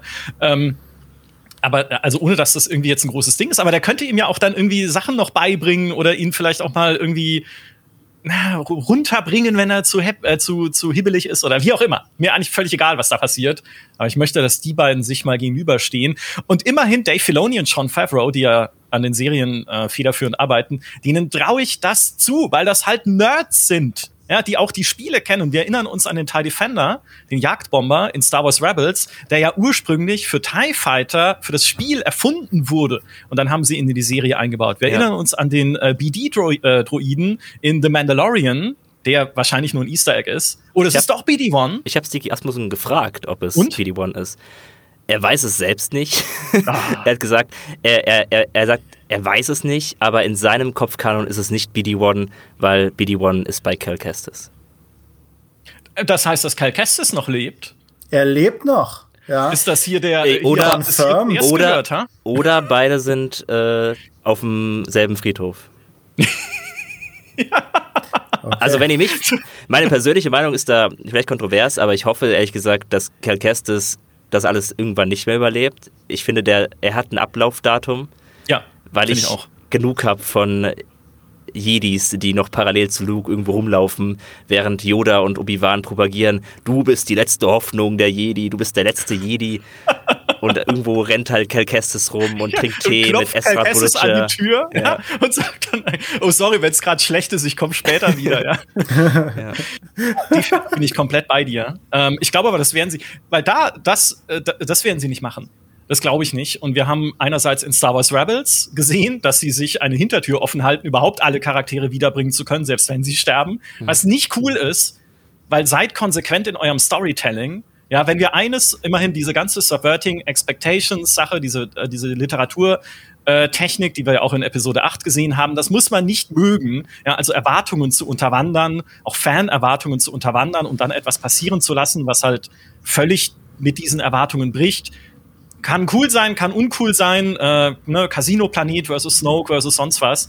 Aber ey, wenn Game of Thrones für eines stand, dann für dieses, ne, für dieses Unterwandern der Erwartung, dass alle überleben. Und ich bin komplett bei dir. Ich fände das so viel äh, konsequenter. Muss ja nicht jetzt sein. Ne? Mhm. Vielleicht gibt's halt auch irgendwie Jedi, ey, das nächste könnte, ne? Also jetzt Fallen Order, Jedi Survivor, dann Jedi Knight. Ja. Dann Nummer eins, oder, ich meine, das Spielprinzip ist ja nicht von Kerl abhängig. Sie können ja das selber auch auf einen anderen Charakter übertragen. Wobei natürlich dieses Besondere von ihm ist, dass er dieses Lichtschwert hat, das sich aufspalten lässt und so etwas. Ja. Ähm, ich hätte ja fast mehr Bock auf ein Jedi-Spiel wieder komplett in der Prequel-Ära. Aber das ist Zukunftsmusik. Ich auch. Ja, da, aber wer weiß, irgendwann können sie, ne? Also irgendwann, das ist ja das Schöne am, gerade am Gaming, ja, es dauert lange, bis Projekte kommen und wenn sie überhaupt kommen und wenn sie kommen, ob man sie dann überhaupt sehen möchte, wie das Star Wars Spiel von Ubisoft, was ja gerade noch in der Mache ist, wo ich so denke, ah, ja, äh, ein Star Wars Open World Spiel von, also cool, ah, hm, von U, hm, von hm. Ubisoft. Hm. Hm. Ja, guck mal, da vorne ist das Icon, das markiert dir die Festung, die du erobern kannst jetzt als Jedi hier auf Tatooine. Und da drüben ist ein, äh, ist ein Geschäft, das du eröffnen kannst, was dann Sachen verkauft dir auf Tatooine. Ähm, ne, also, wenn sie da von ihrer Formelhaftigkeit weggehen, habe ich ultra Bock da drauf, das zu sehen. Das ist halt aber auch noch ein ganz schönes Stück weg. Und wir haben ja auch alle noch immer ein, ein weinendes Herz für die Star Wars-Projekte, die eingestellt wurden, wie in Star Wars 1313 mit dem Kopfgeldjäger ähm, und dieser wundervollen Demo, die gezeigt wurde auf Coruscant. Ne? Also auch mal eine ganz andere Figur, auch mal wieder kein Jedi. Mhm. Äh, und natürlich auch mit dem Amy Hennig-Spiel, das bei EA Visceral entstanden ist ähm, und das es nicht mehr gibt, was ja auch storybasiert sein sollte.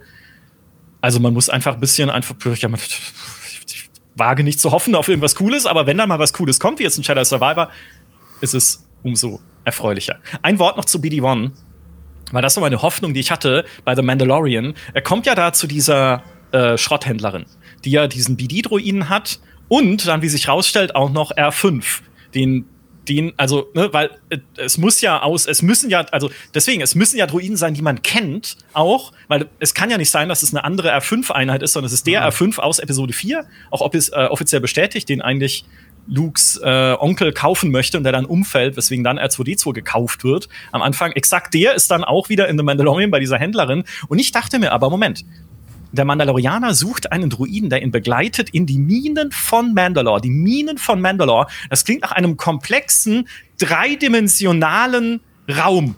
Und was braucht man in einem komplexen dreidimensionalen Raum? Einen kleinen Druiden, der einem eine absolut unübersichtliche 3D-Karte projizieren kann, um sich darin zurechtzufinden. Also nimm doch diese BD-Einheit mit. Ja, was macht er? Nimmt R5 mit, der dann eine Antenne ausfährt und die Luftqualität misst.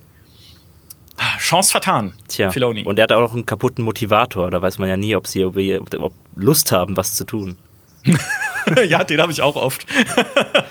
Gerade am Wochenende. Ja, definitiv. Aber das, wie ist denn die Karte jetzt? Äh, das ist vielleicht hier dann als Gameplay abschließende Frage. Ist die Karte besser geworden in äh, äh Jedi Survivor als diese diese 3D-Karte von Fallen Order? Wenn ich mich richtig erinnere, war es nicht mehr so eine Holo-Projektion von BD-1. Ich glaube, es war ganz standardmäßig, dass du ins Menü gehst und dir die Karte anguckst. Und die konnte man, da konnte so durchschalten bei mehrere Ebenen und so. Das ähm, also sie war hilfreich, sie war nicht nutzlos. und ja, jetzt hm. halt dafür nichts mehr, nichts Spezielles mehr innerhalb der Welt verankert ist, sondern einfach, du gehst ins Menü und guckst dir die Karte an. Ah, enttäuschend. Ja, aber dafür mit ja. Schnellreise von Meditationspunkt zu Meditationspunkt. So gut. So er meditiert sich einfach weg. Ja. Dann. Aber wir haben ja gesagt. Wie, Lu wie Luke Skywalker am Ende von Episode 8. Ja. Ich fand ja lustig, dass sie bei Fallen Order irgendwann gesagt haben, der Grund, dass es keine Schnellreise war, war, dass sie diesen Metroidvania-Aspekt haben und da normalerweise keine Schnellreise existiert. Ähm, das ist gar nicht irgendwie. Ich, ich fand es halt einfach eine banale Begründung für, für, für ein eigentlich banales Feature. Ja. ja, ich glaube, sie, äh, ihr Problem war, dass sie Story-Trigger setzen mussten. Das heißt, du musstest an einem bestimmten Punkt irgendwo langlaufen, mhm. damit dann beispielsweise dir der Boden wegbricht und du irgendwo runterstürzt und so. Ähm, also, das war, glaube ich, auch recht schwierig zu machen bei Fallen Order. Aber wenn sie jetzt das komplette Game-Design eher auf offene Welten auslegen, ja. dann umso besser. Ja. Wir sind sehr gespannt. Äh, Jedi Survivor erscheint Ende April, am 21. April, glaube ich. Irgendwann im April. Mhm. War es nicht der 28. April? 28. April ist auch ein guter Tag, ja. Also äh, googelt es einfach nochmal, wann das Spiel rauskommt. Ja, 28. April. Ja, sehr gut. Es ist nicht mehr lange hin. Äh, vielen Dank, Fabiano, für deine äh, angespielt Eindrücke und vielen Dank natürlich, Dimi, und euch beiden für diese. Äh, das ist einfach diese Diskussion über Star Wars. Äh, einerseits erfüllt sie mein Herz mit Freude, weil ich Star Wars sehr liebe und äh, die kann man auch jedes Jahr wieder neu auffrischen. Mhm. Einfach mit so einem Recap, was ist jetzt wieder in den letzten zwölf Monaten äh, alles schiefgelaufen, aber auch wieder alles an coolen Sachen passiert. Deswegen es war mir eine große Freude. Vielen Dank euch und vielen Dank natürlich auch an alle, die uns auch diesmal wieder zugehört oder bei GameStar Talk äh, zugeschaut haben. Das kann man jetzt nämlich auch. Das Ganze gibt's auch als Video. Schaut vorbei auf gamestar.de slash talk, falls ihr es noch nicht kennt. Äh, und falls doch, ja, dann sehen wir uns einfach beim nächsten Talk. Macht's gut und bis dahin. Tschüss. Ciao. Tschüss.